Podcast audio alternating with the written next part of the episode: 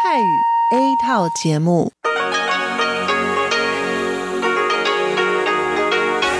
ที่นี่สถานีวิทยุเรดิโอไต้หวันอินเตอร์เนชันแนล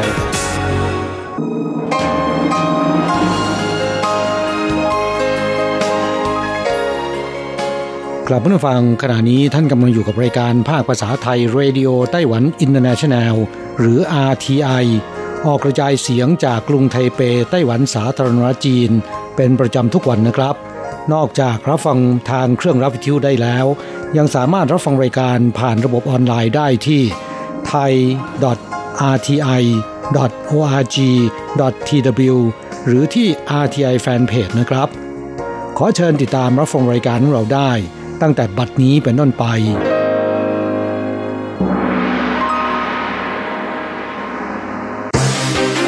ลำดับแรก ขอเชิญติดตามรับฟัง ข่าวประจำวัน สวัสดีค่ะท่านผู้ฟังที่เคารพช่วงของข่าวจากรายการ Radio Taiwan International ประจำวันอังคารที่ 4 ธันวาคม ปีพุทธศักราช 2561 สำหรับข่าวไต้หวัน มีดิฉันอัญชันทรงพุทธเป็นผู้รายงานค่ะ หัวข้อข่าวมีดังนี้ กระทรวงการต่างประเทศไต้หวันเผย เจ้าหน้าที่รัฐบาลอังกฤษ สนับสนุนไต้หวัน เข้าร่วมประชุมการเปลี่ยนแปลงสภาพภูมิอากาศโลก กระทรวงศึกษาธิการไต้หวันทุ่ม 18.73 ล้าน อุดหนุนนักศึกษาไต้หวันไปฝึกงานในประเทศนโยบายมุ่งใต้ใหม่ชาวเน็ตไต้หวันเทคะแนนให้การเลือกตั้งท้องถิ่นไต้หวันนับคะแนนนาน 11 ชั่วโมง เป็นข่าวดังอันดับที่หนึ่งของปีนี้ หนังสือเดินทางไต้หวันถูกจัดให้เป็นหนังสือเดินทางที่ใช้งานได้สะดวกที่สุด อันดับที่ 28 ของโลก น้ำแข็งใสเกรดหิมะของไต้หวันข้าวเหนียวมะม่วง และทับทิมกรอบของไทย ติด 50 อันดับของหวานอร่อยที่สุดในโลก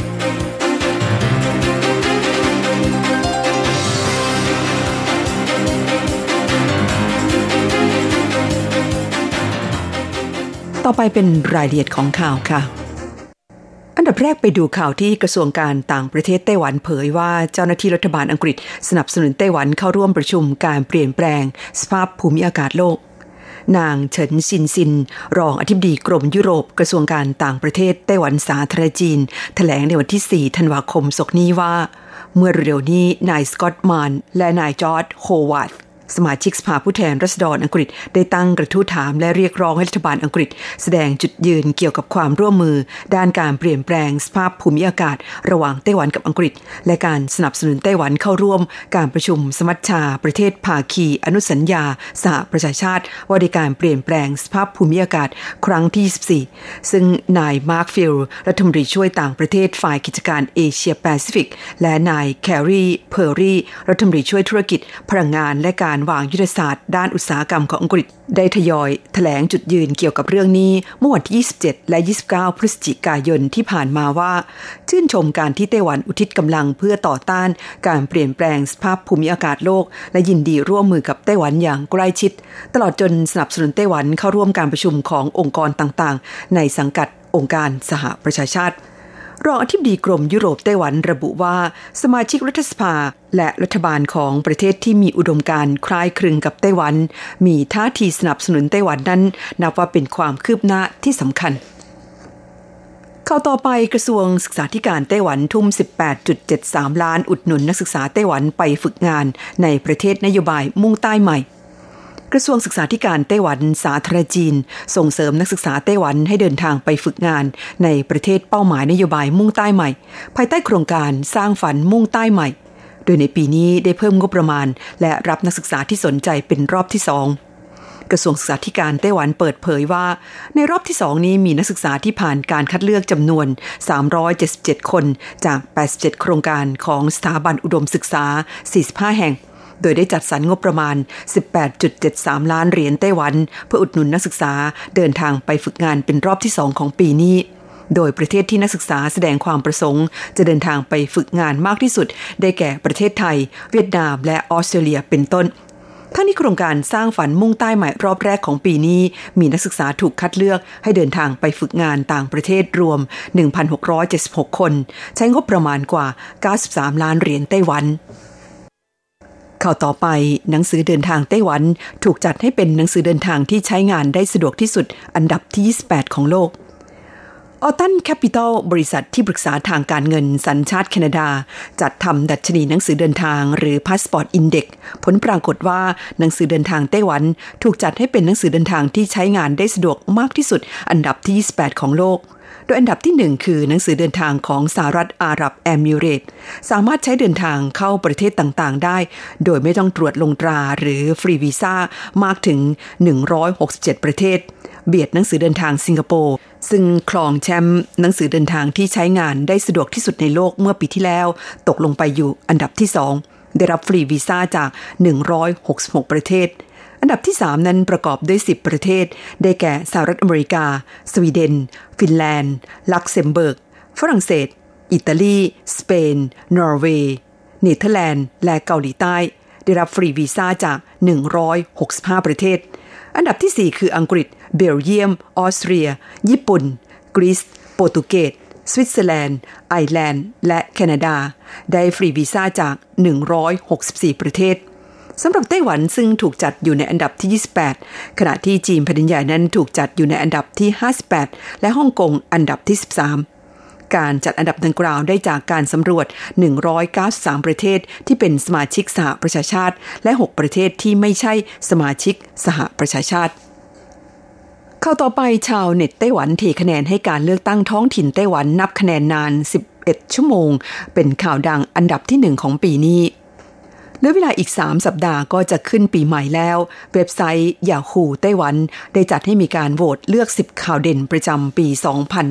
2561 ผลปรากฏว่าข่าวการเลือกตั้งท้องถิ่นไต้หวัน ที่ใช้เวลานับคะแนนนาน 11 ชั่วโมง ได้รับการโหวตให้เป็นข่าวดังอันดับที่ 1 ของปี โดย 10 ข่าวเด่นประจำปี 2561 ได้แก่ 1. การเลือกตั้งท้องถิ่นไต้หวันเมื่อวันที่ 24 พฤศจิกายนที่ใช้เวลานับคะแนนนาน 11 ชั่วโมง 2. ดรกวนจงมิน นักเศรษฐศาสตร์และอดีตรัฐมนตรีประจำสภาบริหาร ยุคประธานทิบดีมาอิงจิว ชนะการเลือกตั้งอธิการบดี มหาวิทยาลัยแห่งชาติไต้หวัน หรือ NTU แต่ถูกกระทรวงศึกษาธิการขัดขวางไม่ขึ้นดำรงตำแหน่ง 3. เหตุรถไฟด่วนพูยูมาตกรางที่เมืองไถตงเมื่อวันที่ 21 ตุลาคมทำให้มีผู้เสียชีวิต 18 ราย 4. แผ่นดินไหวระดับ 6 ที่เมืองฮวาเลียนเมื่อวันที่ 6 กุมภาพันธ์ทำให้อาคารถล่มสี่หลัง มีผู้เสียชีวิต 17 ราย บาดเจ็บ 300 คน 5. ทบวงอนุรักษ์สิ่งแวดล้อม อนุญาตให้สร้างโรงไฟฟ้าเซินเอาในนครนิวไทเป เมื่อเดือนมีนาคม ได้รับการต่อต้านจากกลุ่มอนุรักษ์สิ่งแวดล้อม จนต้องประกาศยุติการก่อสร้างลงในเดือนตุลาคม 6. สภานิติบัญญัติไต้หวันผ่านร่างกฎหมายมาตรฐานแรงงาน อนุญาตให้แรงงานใน 12 ประเภทกิจการทำงานติดต่อกันได้ 12 วัน ทั้ง 3 วาระและประกาศใช้ในเดือนมีนาคม ส่งผลกระทบต่อแรงงานประมาณ 3 ล้านคน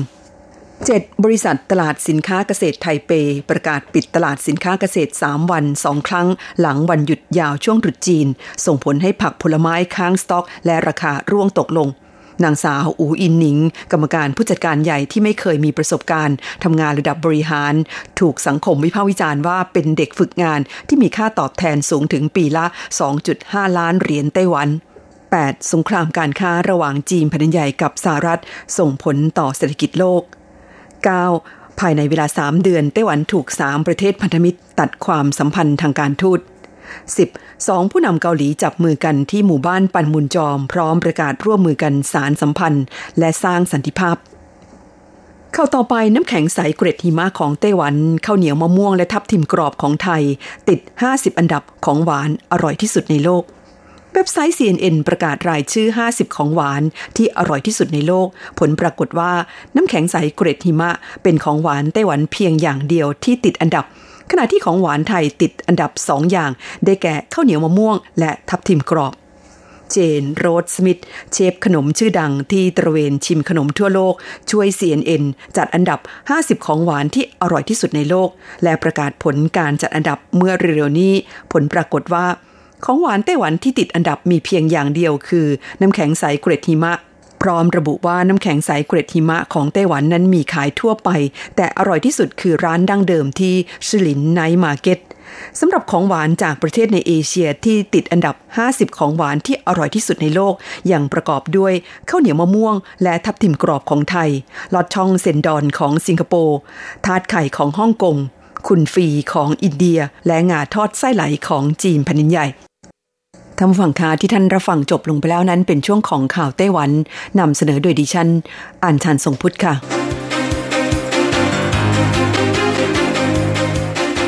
ต่อไปขอเชิญฟังข่าวต่างประเทศและข่าวจากเมืองไทยค่ะ วัสดีครับคุณผู้ฟังที่รักและเคารพทุกท่านครับสำหรับในช่วงของข่าวต่างประเทศและข่าวจากเมืองไทยในวันนี้นะครับ ก็มีผมกฤษณัยสายประพาสเป็นผู้รายงานครับ เรามาเริ่มต้นกันที่ยุโรปตั้งเป้าบรรลุจัดการสภาพภูมิอากาศภายในปี 2593 ครับ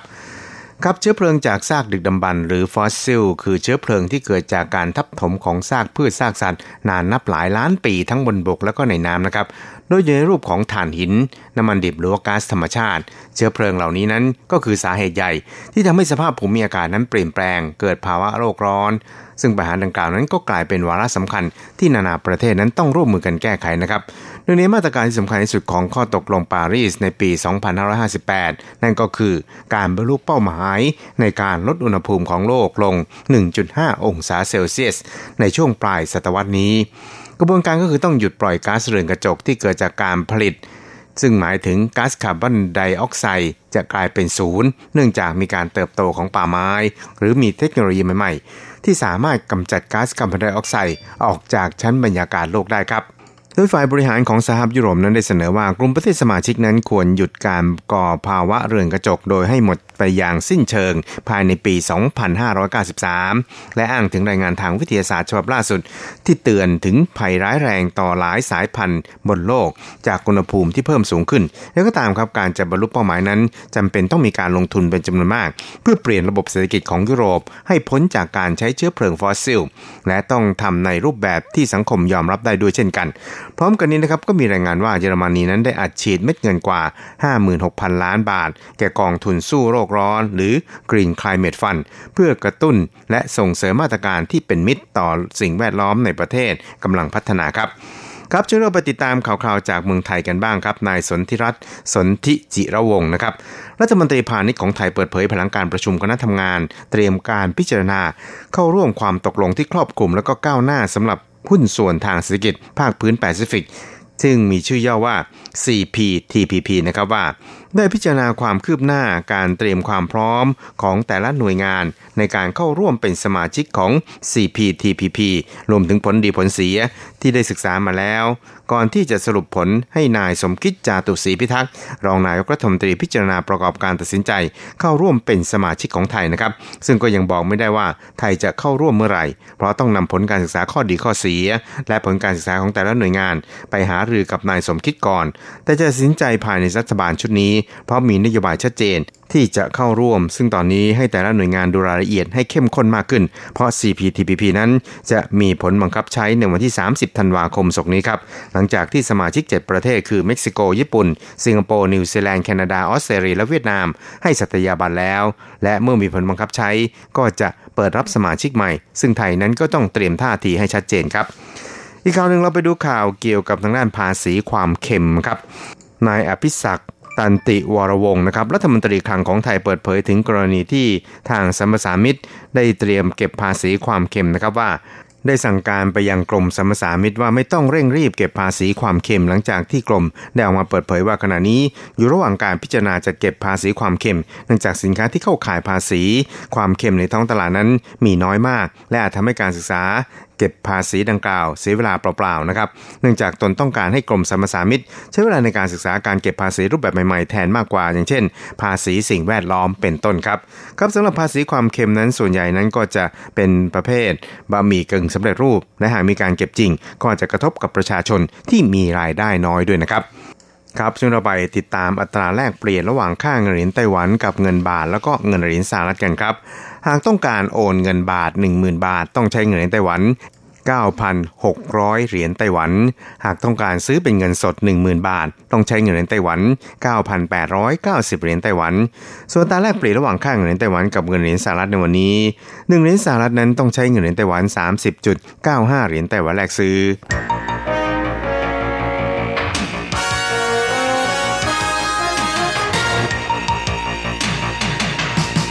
วิทยาการที่ก้าวหน้า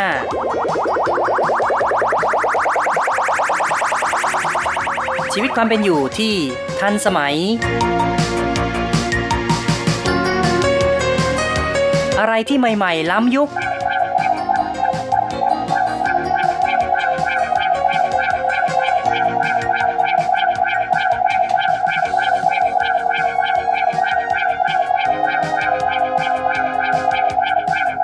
ขอเชิญติดตามในไต้หวันไฮเทคดำเนินรายการโดย แสงชัย กิตติภูมิวง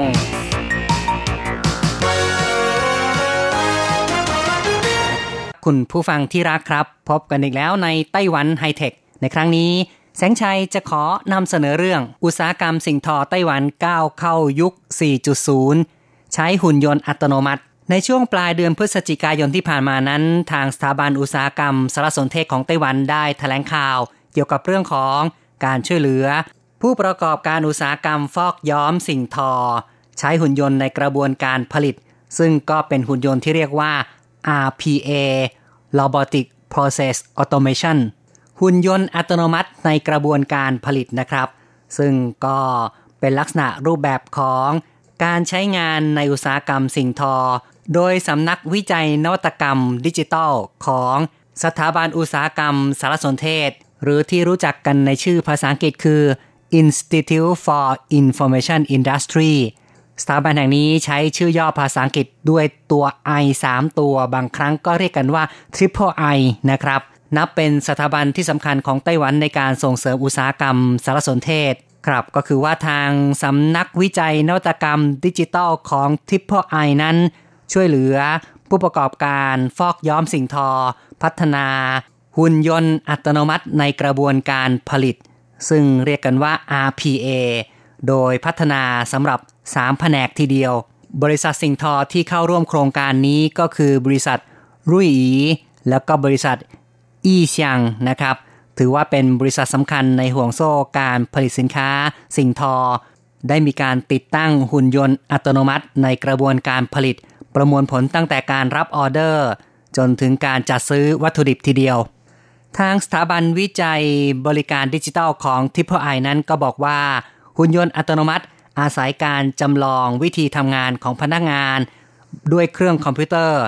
เรียนแบบพฤติกรรมลำดับขั้นตอนการทำงาน เพื่อช่วยเหลือในการจัดการข้อมูลจำนวนมากที่มีความซ้ำซากคือเป็นงานซ้ำซากซ้ำซากอยู่ตลอดเวลานี่นะครับ ก็ใช้หุ่นยนต์เข้ามาจัดการแทน จึงสามารถทดแทนแรงงานคนได้ ตั้งแต่การรับออเดอร์ การตรวจสอบออเดอร์ ไปจนถึงการแจ้งฝ่ายจัดซื้อเพื่อทำการจัดซื้อวัตถุดิบเข้ามาทำการผลิต ในการวิเคราะห์ประเมินใบสั่งซื้อนั้น แต่เดิมเนี่ยต้องใช้เวลา หลายชั่วโมงทีเดียว แต่ว่าเมื่อใช้หุ่นยนต์อัตโนมัติ RPA นั้น ลดเวลาเหลือเพียงแค่ 1 นาทีเท่านั้น แล้วแต่ก่อนนี้นะครับ ขั้นตอนนั้นก็ต้องมีการแบ่งชนิดของผ้า แบ่งสีผ้า แล้วก็ตรวจดูสต็อกนี่นะครับ ต้องใช้คนไปดูสต็อกนะครับ ก็เรียกว่าเปลืองพลังงาน เปลืองกำลังคนจำนวนมาก แต่ว่าพอใช้หุ่นยนต์ RPA แล้ว สามารถลดคนได้ถึง 80%นะครับ ลดกำลังคนได้ถึง 80%ทีเดียว แถมยังความแม่นยำนั้นมากกว่า แม่นยำเกือบ 100%คงจะกล่าวได้ว่าอุตสาหกรรม สิ่งทอของไต้หวันนั้นก้าวเข้าสู่ยุคอุตสาหกรรม 4.0 อุตสาหกรรม 4.0 เป็นสิ่งที่ประเทศในยุโรปอเมริกานั้นต่างก็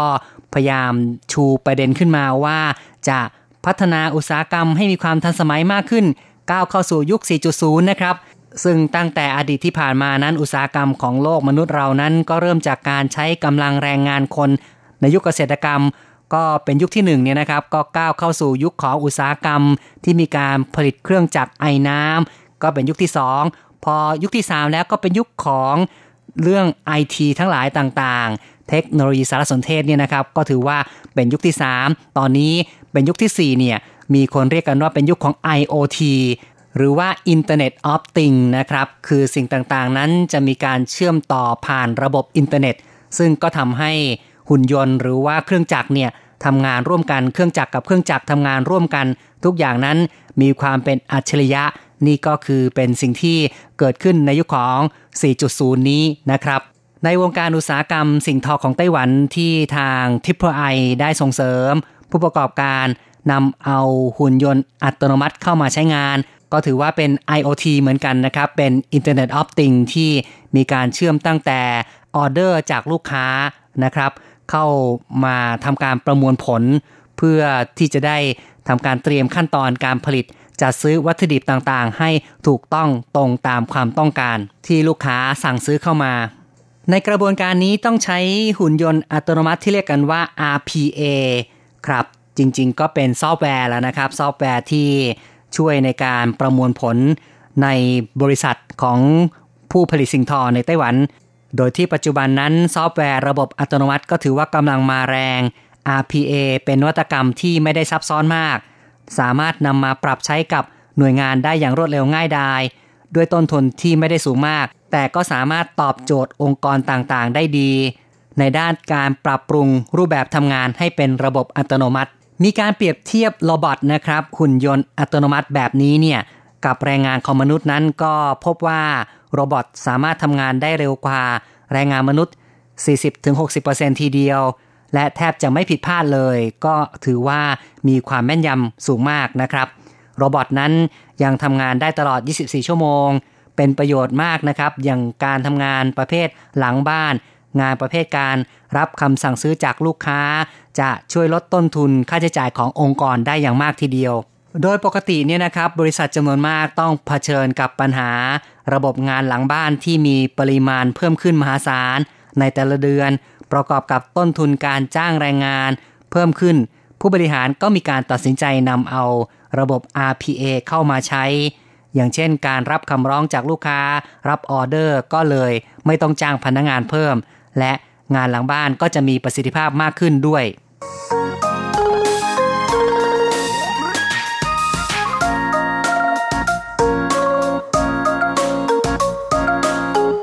อุตสาหกรรมสิ่งทอของไต้หวันก้าวเข้าสู่ยุค 4.0 ซึ่งก็จะมีการนำเอา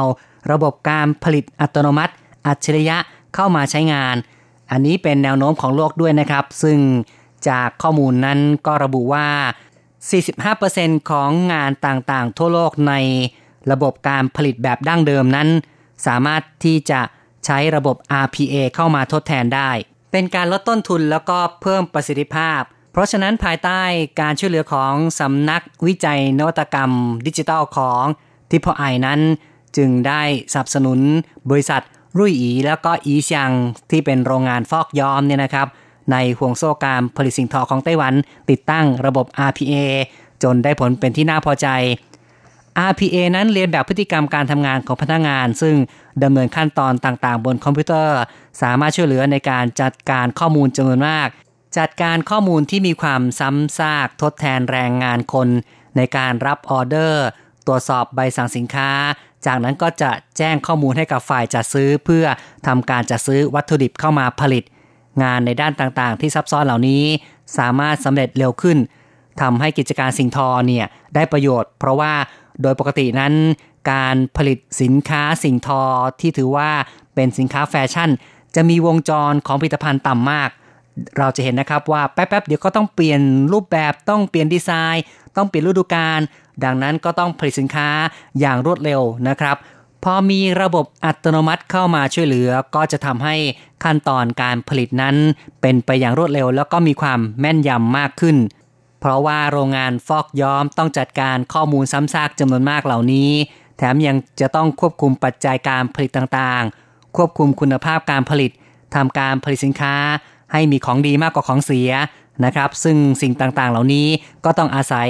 ช่างเทคนิคที่มีประสบการณ์ช่ำชอง จึงจะสามารถ ควบคุมการผลิตให้ราบรื่น แต่ว่าความช่ำชองเหล่านี้ก็ไม่สามารถที่จะถ่ายทอดให้แก่รุ่นต่อไปได้อย่างรวดเร็ว คือต้องสะสมประสบการณ์ของแต่ละคนขึ้นมานะครับ จึงจะสามารถควบคุมเครื่องจักรควบคุมระบบการผลิตให้ตรงกับที่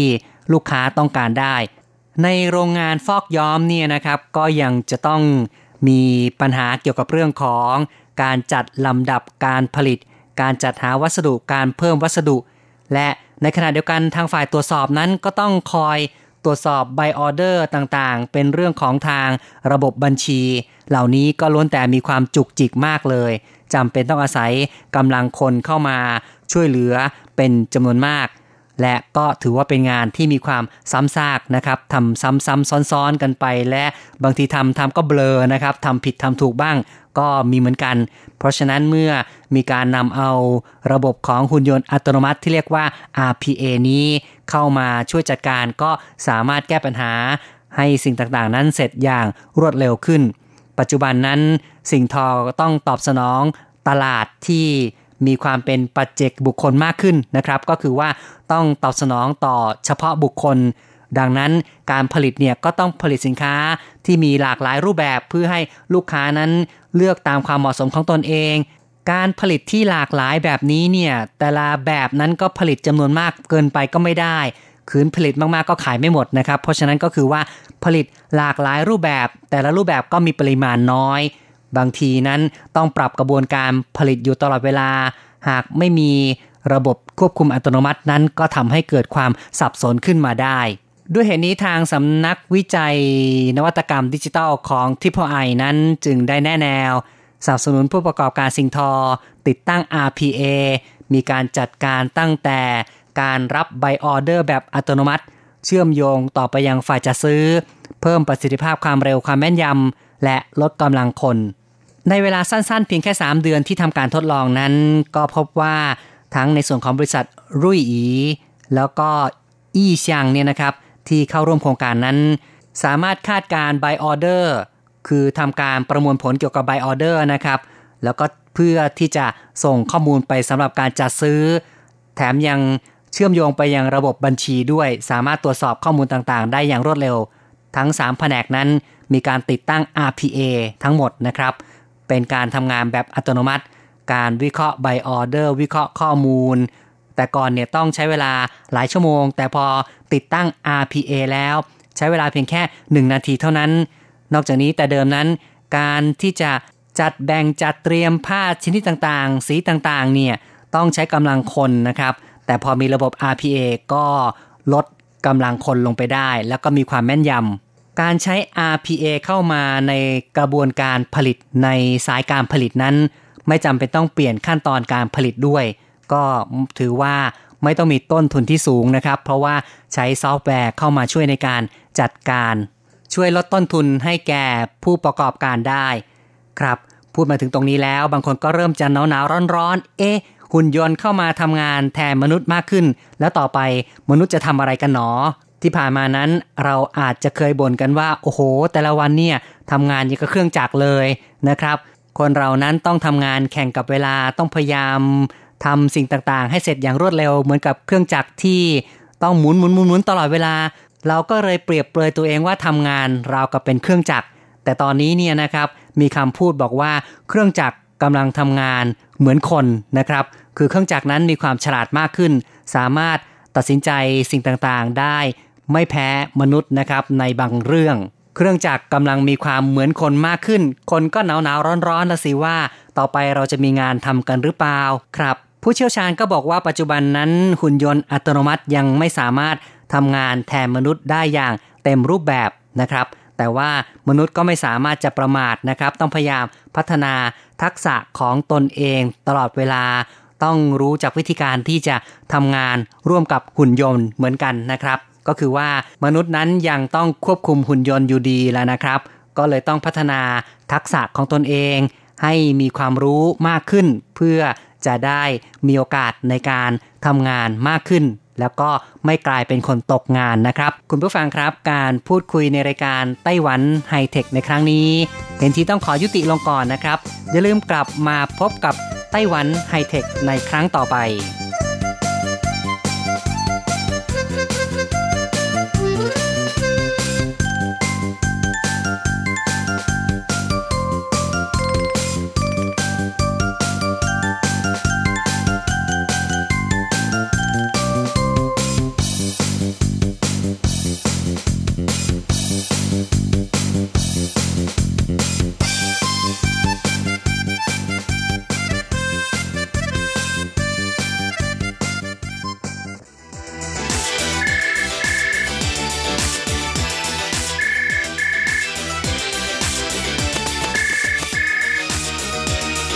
ที่นี่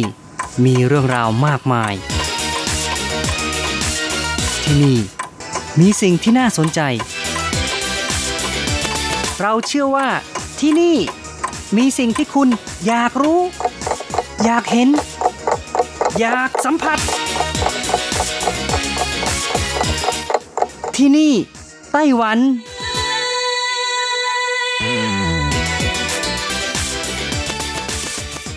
สวัสดีค่ะ คุณผู้ฟังที่รักทุกท่านพบกันช่วงเวลาที่นี่ไต้หวันกับรัชรัตน์ยนสุวรรณพร้อมกับเนื้อหาสาระดีๆ ที่เกี่ยวข้องกับในไต้หวัน มาเล่าสู่กันฟังประจำทุกสัปดาห์ ในสัปดาห์นี้ก็เช่นกันนะคะ ก็ยังคงมีเรื่องราวความเจ๋งของสิ่งทอ ไต้หวันพัฒนาเสื้อผ้าเก่า แยกวัตถุดิบเดิมออกมา จากนั้นก็นำมาทอเป็นผ้าใหม่นะคะ แม้แต่ Adidas และ n i กี้ก็ยังสนใจเลยค่ะ ค่ะคุณผู้ฟังคะ เสื้อผ้าเก่าที่ไม่ใช้แล้วไม่ทราบว่าคุณผู้ฟังเอาไปทำอะไรบ้าง บางคนก็บอกว่าเอามาแปลงโฉมให้เป็นเสื้อผ้าตัวใหม่แต่ถ้าทำอย่างนี้นะคะก็ต้องมีไอเดียที่มีความคิดสร้างสรรค์ไม่น้อย หรือว่ามีเวลาว่างเหมือนกันค่ะ บางคนก็บอกว่านำไปทำเป็นของใช้ในบ้านหรือตกแต่งบ้าน อย่างเช่นทำเป็นหมอนอิงทำเป็นผ้าเช็ดมือ ผ้าเช็ดปาก หรือผมเช็ดเท้าเป็นต้นค่ะ ซึ่งก็ต้องบอกว่ายังมีข้อจำกัดในวงแคบเช่นกันนะคะ แล้วก็ยังมีหลายๆคนบอกว่านำไปบริจาคใส่ตู้รีไซเคิลเพื่อให้กับคนยากจนหรือคนที่ต้องการใช้ อย่างในไต้หวันนะคะ ก็มีตู้สีเขียววางเป็นหย่อมๆในชุมชน เพื่อให้คนทิ้งเสื้อผ้าที่ไม่สวมใส่ แล้วก็เอาไปบริจาคให้กับหน่วยงานที่ต้องการ และว่าไปแล้วนะคะ คนไต้หวันค่อนข้างจะสิ้นเปลืองเลยทีเดียวในเรื่องของเสื้อผ้าเครื่องแต่งกาย รวมทั้งรองเท้าอีกด้วยค่ะ จากสถิติที่เคยทำไว้ในปี 2016 นะคะ ก็ระบุว่าคนไต้หวันทิ้งเสื้อผ้าปีละ 5.2 ล้านตัว ว้าวตั้งเยอะเลยนะคะ เฉลี่ยทิ้งรองเท้าลงถังขยะ 10 คู่ทุก 1 นาทีในตู้เสื้อผ้าของแต่ละคนมีเสื้อผ้าที่ไม่ค่อยได้ใส่ประมาณ 20%แล้วก็ถึงขั้นที่ไม่เคยหยิบมาใส่ก็ยังมีนะคะ ถือว่าสิ้นเปลืองทรัพยากรเป็นอย่างมาก ทำให้กลุ่มอนุรักษ์สิ่งแวดล้อม เรียกร้องให้ประชาชน ซื้อเสื้อผ้าให้น้อยลง เพื่อเป็นมิตรกับสิ่งแวดล้อม ลดการสร้างขยะโดยไม่จำเป็นค่ะ โดยเฉพาะอย่างยิ่งในช่วงไม่กี่ปีมานี้ แฟชั่นใหม่ๆ ก็เกิดขึ้นบ่อยๆทำให้มีการผลิตเสื้อผ้า เครื่องแต่งกายอย่างรวดเร็ว แล้วก็มากขึ้นเรื่อยๆในปริมาณมากและราคาต่ำซะด้วยนะคะ จึงทำให้มีคนซื้อมากมาย จนทำให้เกิดการสิ้นเปลืองไม่น้อย เฉลี่ยแต่ละคนมีเสื้อผ้า 75 ตัว แต่มีประมาณ 15 ตัวที่ไม่เคยนำมาใส่เลยทีเดียว หรือประมาณ 20%ของเสื้อผ้าที่มีอยู่ เพราะฉะนั้นกลุ่มกรีนพีทของไต้หวัน ก็ได้เรียกร้องให้คนไต้หวันหันมาสวมใส่เสื้อผ้าที่เป็นมิตรกับสิ่งแวดล้อม หรือไม่ก็ซื้อเสื้อผ้ามือสองแทนนะคะ หรืออย่างที่ประเทศเนเธอร์แลนด์ มีการสร้างห้องสมุดเสื้อผ้าให้ประชาชนเช่ายืม คืนเสื้อผ้าในลักษณะเดียวกับการยืมหนังสือในห้องสมุด อืม อย่างนี้ก็ไม่เลวเหมือนกันนะคะ จะทำให้เหมือนกับมีเสื้อผ้าตัวใหม่ใส่อยู่เรื่อยๆ โดยไม่เป็นการสร้างภาระให้กับสิ่งแวดล้อม อันนี้ไม่ทราบว่าคุณผู้ฟังเห็นด้วยหรือไม่ แต่บางคนก็บอกว่าไม่อยากจะใส่เสื้อผ้าที่คนอื่นเคยใส่แล้วนะคะ ถ้าเป็นเช่นนี้ก็ไม่ควรจะซื้อเสื้อผ้ามากเกินไปค่ะ นอกจากนี้นะคะถ้าเป็นสถิติของโลกแล้วนะคะที่มีการสำรวจก็พบว่ามีการทิ้งเสื้อผ้าเก่าที่ไม่ใช้แล้วสูงถึง 40 ล้านตันต่อปีโอ้โหสูงมากเลยทีเดียวค่ะ ซึ่งเสื้อผ้าเก่าที่ไม่ใช้แล้ว ส่วนใหญ่จะทิ้งเป็นขยะโดยนำไปฝังหรือเข้าเตาเผา มีเพียง 16%เท่านั้นค่ะ ที่นำมารีไซเคิลหรือว่านำกลับมาใช้ซ้ำ อย่างไรก็ตาม ในปัจจุบันธุรกิจสิ่งทอกำลังพัฒนาวิจัยเทคโนโลยีใหม่นะคะ ด้วยการนำเสื้อผ้าเก่าเหล่านั้นนะคะ แยกเอาวัตถุดิบออกมา แล้วผลิตเป็นผ้าผืนใหม่ค่ะ ซึ่งเทคโนโลยีนี้ทางด้านบริษัทผู้นำของวงการกีฬาใหญ่ ๆ อย่างเช่น Adidas Nike ก็กำลังให้ความสนใจอยู่เช่นกันค่ะ นอกจากนี้แล้วในช่วง 15 ปีมานี้ วงการแฟชั่นเสื้อผ้ากำลังบูมนะคะ เทรนด์แฟชั่นเสื้อผ้ามาแรง ได้กระตุ้นให้ผู้บริโภคจับจ่ายกันมากขึ้น เพราะฉะนั้นปริมาณของเสื้อผ้าทั่วโลกเพิ่มขึ้นเป็นเท่าตัวทำให้อายุการใช้งานของเสื้อผ้าสั้นลงไป โดยเดิมทีนั้น อายุการใช้งานของเสื้อผ้า 1 ตัว สามารถสวมใส่ได้เฉลี่ย 200 ครั้งนะคะ แต่ว่าปัจจุบันสวมใส่ได้แค่ประมาณ 150 ครั้งก็ทิ้งไป หรือว่าซื้อเสื้อผ้าใหม่มา ก็ยังไม่ได้ใส่นะคะก็มีค่ะ เมื่อเบื่อหรือว่าล้าสมัยก็ทิ้งเป็นเสื้อผ้ารีไซเคิลก็มี ก็ทำให้เสื้อผ้าถูกทิ้งไปเพิ่มขึ้นเป็นจำนวนมาก สร้างความปวดหัวไม่น้อยเลยทีเดียว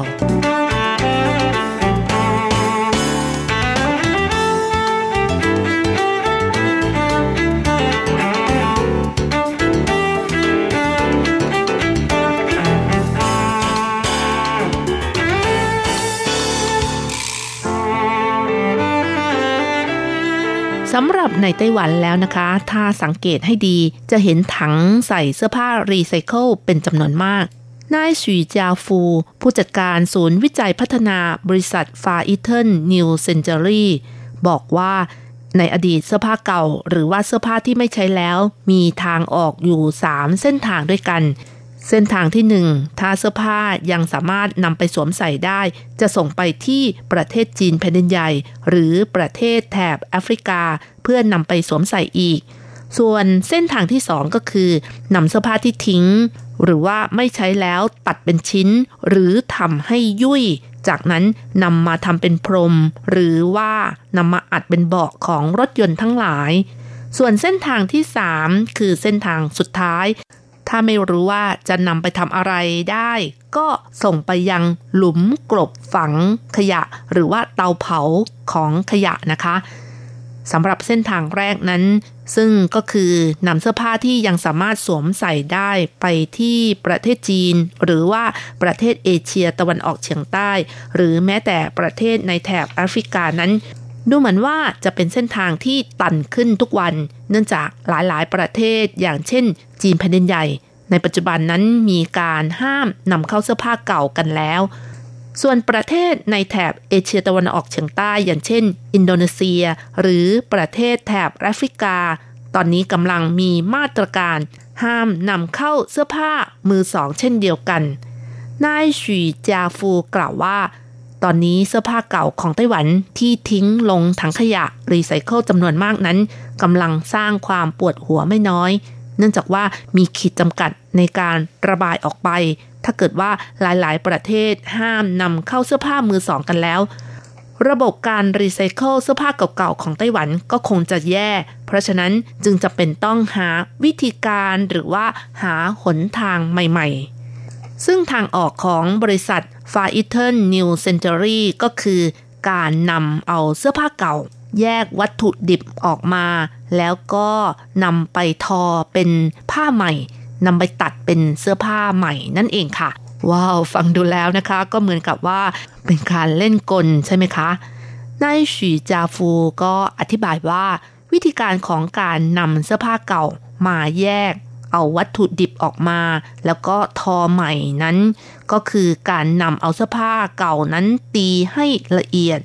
จากนั้นส่งเข้าเตาที่มีแรงดัน มีการปรับอุณหภูมิและแรงดันที่เหมาะสม เพื่อทำให้ห่วงโซ่ของโพลีเอสเตอร์ที่มีอยู่เดิมนั้นแตกหัก แล้วก็จากนั้นคืนสภาพเป็นสาร PTA เดิม ก็สามารถนำมาทำเป็นวัตถุดิบ ในสิ่งทอใหม่ได้ แล้วค่อยนำมาทำเป็นโพลีเอสเตอร์ แล้วนำมาตัดเย็บเสื้อผ้าใหม่ได้อีกครั้งหนึ่ง ซึ่งลักษณะนี้ก็คือวิธีการรีไซเคิลด้วยการสลายตัวทางเคมีนั่นเองค่ะ โอ้โห สุดยอดเลยใช่ไหมคะคุณผู้ฟัง ก็ขอขยายความนิดหนึ่งนะคะว่าสาร PTA ซึ่งก็เป็นวัตถุดิบสำหรับอุตสาหกรรมผลิตเส้นใยโพลีเอสเตอร์ เมื่อนำไปผลิตผ้าพื้นและเครื่องนุ่มห่ม ในปัจจุบันนั้นก็ 65%ของสาร PTA จะถูกนำไปใช้ในการผลิตโพลีเอสเตอร์ค่ะ หรือว่าเส้นใยสังเคราะห์ เพื่อนำไปผลิตเป็นเสื้อผ้า กระเป๋าผ้าเป็นต้นนะคะ ส่วนอีก 30%นำไปผลิตเป็นขวดน้ำดื่มที่เรียกกันว่า ขวด PET นะคะ ซึ่งได้แก่ขวดน้ำดื่มพลาสติก ขวดน้ำอัดลมพลาสติก และที่เหลืออีก 5%ใช้ในการผลิตสินค้าต่างๆ อย่างเช่น ฟิล์ม ภาชนะบรรจุอาหาร ถุงที่ใช้สำหรับเก็บความร้อนเป็นต้นค่ะ อย่างไรก็ตามปัจจุบันวัสดุที่สามารถรีไซเคิลได้นั้น มีเพียงโพลีเอสเตอร์เท่านั้นค่ะ ส่วนวัสดุอื่นๆ ในเสื้อผ้าเก่า อย่างเช่น สีย้อม สารเติมแต่ง วัสดุที่เป็น cotton เป็นต้นนะคะ ก็จะแยกออกมา ในส่วนเรื่องของขวด PET หรือว่าขวดน้ำใสที่ใช้ใส่น้ำดื่มรีไซเคิลแล้วนำมาทำเป็นเสื้อผ้านั้น นายฉีจาฟูกล่าวว่า การรีไซเคิลขวด PET แล้วนำมาตัดเย็บเสื้อผ้านั้น เป็นวิธีการทางฟิสิกส์ซึ่งแตกต่างจากวิธีการทางเคมี ก็คือว่าวิธีการทางฟิสิกส์นั้นจะเอาขวด PET ที่ใส่น้ำดื่มสีใสนั้น เพิ่มความร้อนให้หลอมละลาย แล้วผลิตเป็นเมล็ดพลาสติกโพลีเอสเตอร์ แต่ว่าการรีไซเคิลทางฟิสิกส์นั้นมีขีดจำกัด แค่มากนำมาผลิตใหม่ 10ถึง15ครั้ง ก็ไม่สามารถนำไปรีไซเคิลใช้ประโยชน์ต่อไปได้ ส่วนการสลายตัวทางเคมี สามารถนำเสื้อผ้าเก่าที่รีไซเคิลนั้น มาทำเป็นวัตถุดิบใหม่ แล้วก็นำมาตัดเย็บเป็นเสื้อผ้าสำเร็จรูปแบบไม่จำกัดครั้งค่ะ อืม วิธีการต่างกันนะคะ คุณผู้ฟังนายหลี่ลั่วหวารองหัวหน้าฝ่ายหน่วยงานวิเคราะห์ทดสอบ สิ่งทอของบริษัท Far Eastern New Century ก็บอกว่าการเสาะหาวัตถุดิบรีไซเคิลใหม่นั้น เป็นหัวข้อที่ทางบริษัทแบรนด์ดังของโลก ให้ความสนใจมากที่สุดในปัจจุบันค่ะ ซึ่งเรื่องนี้ไม่ได้เกิดขึ้นในไต้หวันเท่านั้นค่ะ แม้กระทั่งโรงงาน Fiber Teijin ของประเทศญี่ปุ่น หรือ H&M ซึ่งเป็นบริษัทเครื่องแต่งกายของประเทศสวีเดน มีสาขามากกว่า 4,351 สาขาใน 64 ประเทศนั้น รวมทั้ง Unifi ของสหรัฐนะคะ ก็ยังที่จะทดลองพัฒนาเทคโนโลยีการรีไซเคิลเสื้อผ้าเก่า เพื่อสลายตัวทางเคมี แล้วนำมาเป็นวัตถุดิบในการผลิตเสื้อผ้าใหม่อีกด้วยค่ะค่ะ สำหรับบริษัท Far Eastern New Century ซึ่งเป็นบริษัทยักษ์ใหญ่ วงการทอผ้าของไต้หวันนั้น ก็ได้ใช้เวลานานถึง 3 ปีนะคะ ในการวิจัยพัฒนาเทคโนโลยีนี้ ในห้องทดลองค่ะ จากการทดลองในห้องทดลองที่มีปริมาณน้อย ก็ค่อยๆ เพิ่มมากขึ้น จนในปัจจุบันนะคะ สามารถนำมาใช้ได้จริงในธุรกิจขนาดใหญ่ แต่ว่าสิ่งที่ยากที่สุดอยู่ที่ขั้นตอนการสลายตัวทางเคมี ที่ต้องหาตัวเลขความเหมาะสม ระหว่างแรงดันกับอุณหภูมิค่ะ ซึ่งขั้นตอนการทดลองนั้น เริ่มจากการทดลองเพียงไม่กี่กรัม จนกระทั่งทำได้ 1-2 กิโลกรัม และหลังจากที่มีประสบการณ์มากขึ้น ก็ค่อยๆ เพิ่มปริมาณ จนปัจจุบันสามารถทำได้ปริมาณมาก หลายสิบตันต่อครั้งค่ะ ค่ะ ก็ถือว่าเป็นความสำเร็จที่น่าชื่นชมเลยทีเดียว กล่าวได้ว่าไต้หวันไม่เพียงแต่เป็นราชาด้านสิ่งทอคุณสมบัติพิเศษ แต่ยังสามารถกลายเป็นผู้นำด้านการหมุนเวียนของสิ่งทอ และกำลังจะช่วยแก้ปัญหาเสื้อผ้าที่เก่าใช้ไม่ได้แล้วจำนวนมหาศาลและกำลังจะล้นโลกอีกด้วยค่ะ เอาละค่ะคุณฟังเวลาของรายการก็หมดลงอีกแล้วนะคะ อย่าลืมค่ะ กลับมาติดตามเรื่องราวดีๆ ได้ใหม่ ในช่วงเวลาที่นี่ไต้หวันกับรจรัสสัปดาห์หน้าเวลาเดียวกันสำหรับวันนี้ ขอให้ทุกท่านโชคดี มีความสุข สวัสดีค่ะ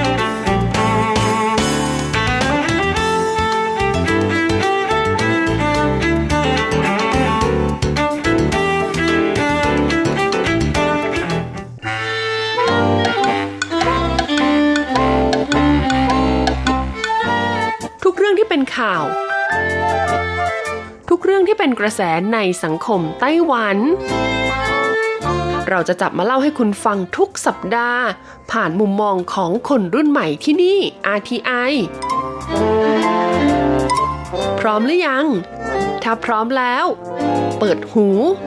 เปิดตา เปิดใจ ไปกับรายการ มิติใหม่ ไต้หวัน ส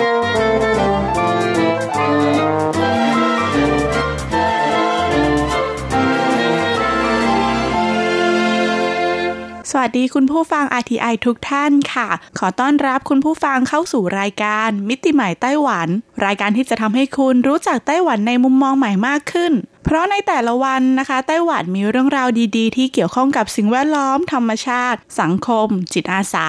การศึกษาและการท่องเที่ยวเกิดขึ้นมากมาย เราจะหยิบเอาเรื่องราวดีๆ เหล่านี้ มาบอกต่อให้คุณผู้ฟังได้ฟังกันค่ะว่าในทุกๆวัน ไต้หวันมีอะไรดีๆ เกิดขึ้นบ้าง กับรายการมิติใหม่ไต้หวัน และดิฉันดีเจเจนเจนสุชาวดีค่ะ สำหรับเดือนนี้นะคะก็ย่างเข้าสู่เดือนสุดท้ายของปี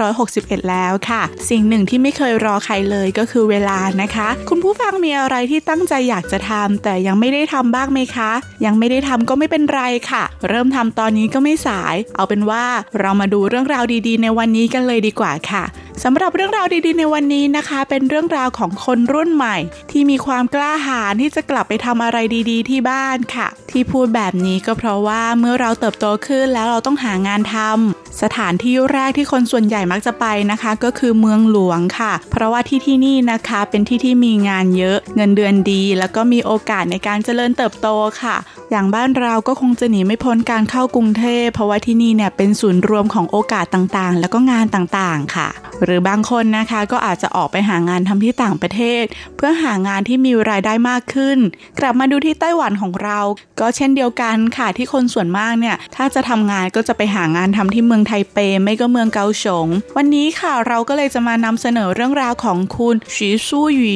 ซึ่งเป็นสะพ้ายเกาะหลานหยีนะคะ ที่เลือกที่จะกลับไปยังบ้านเกิดของสามีก็คือที่หลานหยีเปิดโฮมสเตย์เล็กๆ และมักจะจัดกิจกรรมที่ช่วยกันอนุรักษ์วัฒนธรรมของชนเผ่าเต๋าชนเผ่าเต๋าภาษาจีนเรียกว่าตาวูจูนะคะ ก็เป็นชนเผ่าพื้นเมืองของเกาะหลานหยีค่ะ พูดถึงเกาะหลานหยีไม่ทราบว่าคุณผู้ฟังจะพอรู้จักกันไหมคะ ไม่ใช่เมืองหยีหลานที่อยู่ทางตะวันออกของไต้หวันนะคะ คนละที่กันค่ะ แต่ว่าชื่อก็จะคล้ายๆกันนะคะ เกาะหลานหยีเนี่ยเป็นหนึ่งใน 5 เกาะของไต้หวัน คือโดยรอบของไต้หวันนะคะ ก็มีเกาะเล็กๆ อยู่ 5 เกาะ นั่นก็คือเกาะพงหู เกาะลุยเต่า เกาะมาจู เกาะจิงเหมินแล้วก็เกาะลานหยีสำหรับเกาะลานหยีเนี่ยก็อยู่ทางตอนใต้ของไต้หวัน ซึ่งก็เป็นสถานที่ที่ถ่ายทำภาพยนตร์เรื่อง Life of Pi ค่ะ ก็เป็นหนึ่งในเกาะที่สวยงามมากของไต้หวัน โอเค งั้นเรากลับมาที่นางเอกของเรื่องในวันนี้ค่ะ ก็คือคุณชีชู่หยีหรือว่าคุณซูซูค่ะ ซึ่งคุณซูซูนะคะ เป็นคนไถหนาน ได้ไปเที่ยวหลานหยีเป็นครั้งแรกเมื่อตอนอายุประมาณ 18 ใช้วิธีเที่ยวแบบว่าทำงานแลกที่พัก คือโฮมสเตย์บางแห่งในไต้หวันนะคะเขาก็จะมีโครงการประมาณว่า ให้ที่พักฟรีแลกกับการช่วยโฮมสเตย์ทำงาน อาจจะช่วยงานวันละ 3-4 ชั่วโมง อันนี้ก็แล้วแต่ข้อตกลงของโฮมสเตย์นั้นๆนะคะ ซึ่งตอนนั้นเนี่ยซูซูก็ไปเป็นลูกมือช่วยงานที่โฮมสเตย์แห่งหนึ่งในเกาะหลานหยีแล้วก็ได้รู้จักกับจงเฉาคัง ที่กลายเป็นสามีในอนาคตของเธอนั่นเอง นี่แหละนะคะที่เขาเรียกว่าบุพเพสันนิวาส จากที่ตอนแรกเป็นเพียงนักเดินทางนะคะ ที่มาท่องเที่ยวที่หลานหยีแล้วพอตอนอายุ 24 ปีค่ะซูซูก็ได้แต่งงานกับผู้ชายคนนี้ แล้วก็มาเป็นสะพ้ายหลานหยีงานแรกของซูซูก็เป็นครูสอนเด็กอนุบาล อีกทั้งยังเป็นเท่าแก่เนี้ยดูแลโฮมสเตย์กับแฟนเธอด้วยค่ะ โดยเกาะหลานหยีนะคะ มีชนพื้นเมืองดั้งเดิมค่ะ ซึ่งเป็นชนเผ่าเต๋าเขาเรียกทับศัพท์ในภาษาจีนว่าตาวู่จู่แล้วกันค่ะ ซึ่งสามีของเธอนะคะ ก็มีเชื้อสายชาวตาวู่จู่เหมือนกัน พอซูซูได้มาอยู่ที่นี่ก็เห็นถึงเสน่ห์และก็วัฒนธรรมของกลุ่มชนพื้นเมืองชาวตาวู่ซึ่งคนที่นี่นะคะก็เป็นคนที่มีน้ำใจเอื้อเฟื้อเผื่อแผ่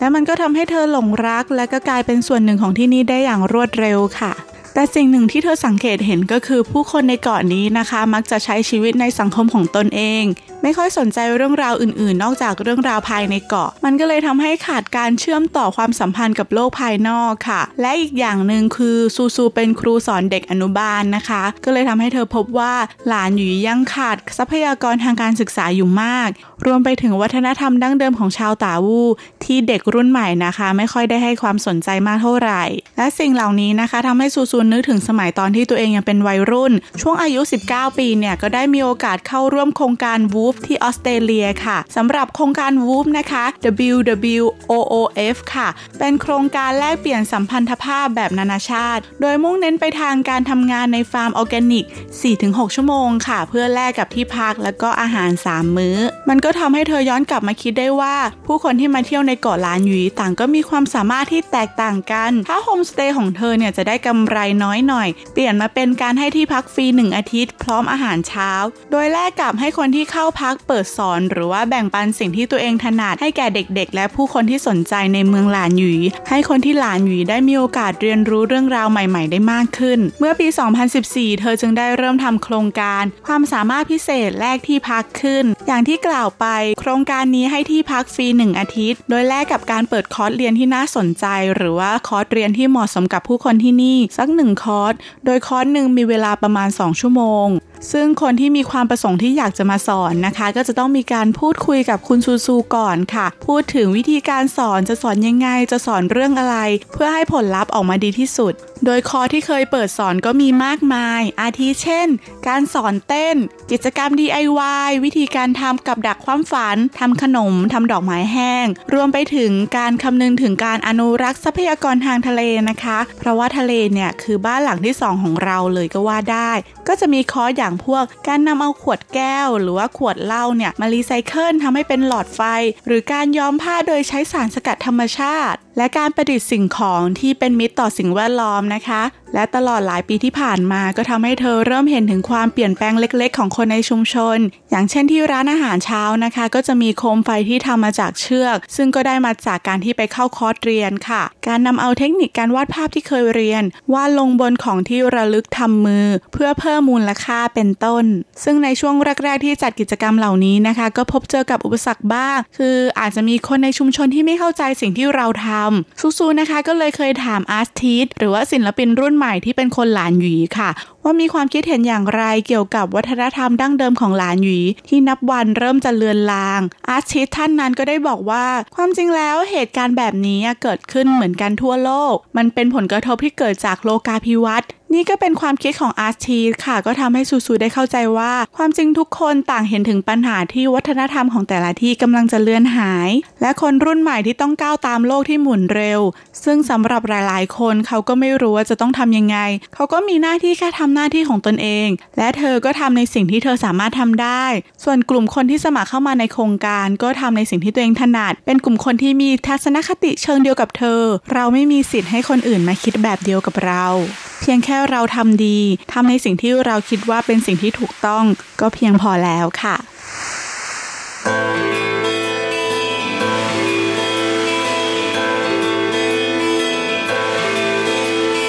นี่เป็นหาดทราย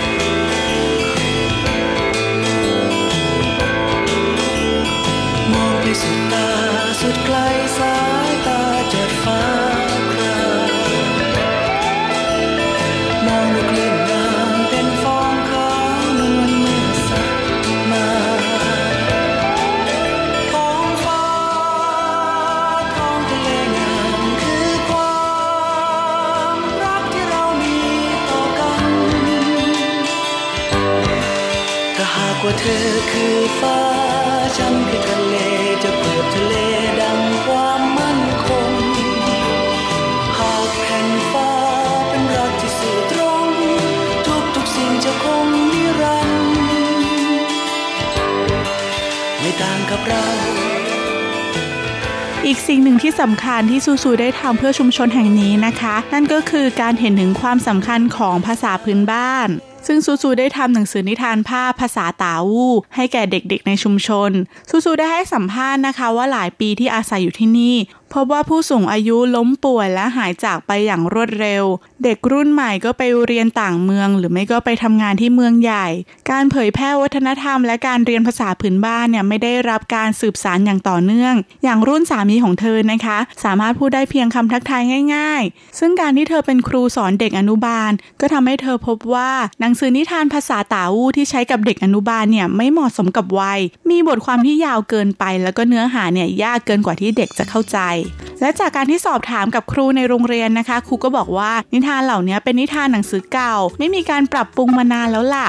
ธอจึงมีความคิดที่อยากจะทำหนังสือนิทานภาษาตาวูที่เหมาะสมกับวัยให้กับเด็กๆที่นี่ ซูซูใช้เวลาเป็นปีเลยค่ะในการศึกษาภาษาตาวูกับสามี รวมทั้งการเดินทางไปในชุมชน เพื่อไปฝึกภาษากับคนในชุมชน และภายหลังเธอก็ได้ทำหนังสือนิทานออกมาสองเล่ม เรื่องแรกนะคะเป็นเรื่องของนี่คือตาของใคร แล้วก็เรื่องที่สองคือ กินตลอดเวลาค่ะโดยหนังสือสองเล่มนี้ เป็นนิทานที่เล่าถึงวิถีชีวิต ประเพณี วัฒนธรรม แล้วก็ความเป็นอยู่ของคนในชนเผ่าตาวูอย่างเล่มแรกนะคะ นี่คือตาของใคร ได้แรงบันดาลใจมาจากชาวตาวูที่มักจะเปรียบดวงดาวเป็นเหมือนดวงตาของท้องฟ้า ในหนังสือนะคะก็จะมีภาพวาดดวงตาของเหล่าสัตว์น้อยใหญ่มากมาย และให้เด็กๆมาทายว่าเป็นสัตว์ชนิดไหน หลังจากนั้นดวงตาเหล่านี้ก็กลายเป็นดวงดาวที่สวยงามบนท้องฟ้าสำหรับแรงบันดาลใจในเรื่องที่สองนะคะ เรื่องกินตลอดเวลา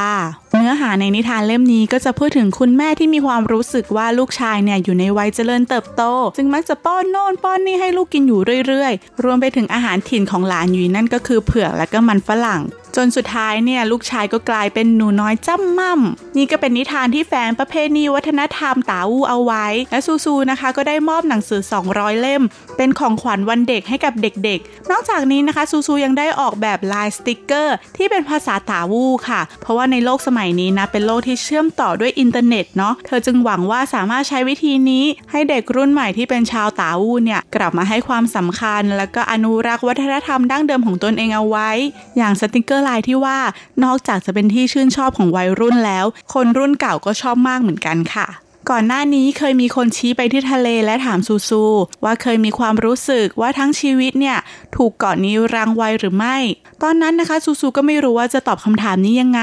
แต่ในวันนี้เธอได้คำตอบของคำถามนั้นแล้ว เธอบอกว่าเกาะแห่งนี้อาจจะเป็นเกาะเล็กๆเกาะหนึ่ง แต่มันไม่เคยเป็นส่วนที่ปิดกั้นเธอเอาไว้ แต่กลับเปิดโลกทัศน์ของเธอให้กว้างขึ้น ให้ชีวิตของเธอมีสีสันขึ้น และมันยังทำให้เธอรักตัวเธอเองในวันนี้ หลงรักตัวเองที่ได้ทำในสิ่งที่ตนเองรัก และสามารถใช้ชีวิตได้อย่างอิสระ และนี่ก็เป็นตัวอย่างของการทำในสิ่งที่รักและรักในสิ่งที่ทำค่ะ นี่เป็นหนึ่งในตัวอย่างของกลุ่มคนที่กลับไปทำอะไรดีๆ เพื่อสังคมค่ะ ซึ่งความจริงแล้วหมู่บ้านชนบทหลายแห่งของไต้หวัน ก็ยังมีเด็กรุ่นใหม่มากมายที่มีความกล้าหาญที่จะช่วยเหลือ และก็พัฒนาสังคมอย่างต่อเนื่อง นอกจากที่ไต้หวันแล้วเมืองไทยเราก็มีเคสแบบนี้เหมือนกัน อย่างเมื่อปีที่แล้ว นิตยสารอดีตก็มีคอลัมน์ชื่อกลับบ้าน เป็นคอลัมน์ที่เล่าเรื่องราวของคนที่กลับไปทำอาชีพอะไรสักอย่างที่จังหวัดบ้านเกิด จากหลาย ๆ เรื่องราวนะคะ ก็เป็นกำลังใจให้ทั้งคนอ่านและคนที่อยากกลับไปใช้ชีวิตที่บ้าน เพราะว่าไม่มีที่ไหนสุขใจเท่าบ้านเราค่ะ แล้ววันนี้คุณผู้ฟังได้โทรกลับบ้านบ้างหรือยังคะ สิ่งที่คนไกลบ้านอย่างเราทำได้ก็คือหมั่นโทรกลับบ้าน หมั่นแสดงความรักต่อคนที่เรารักในวันที่ทุกคนยังมีชีวิตอยู่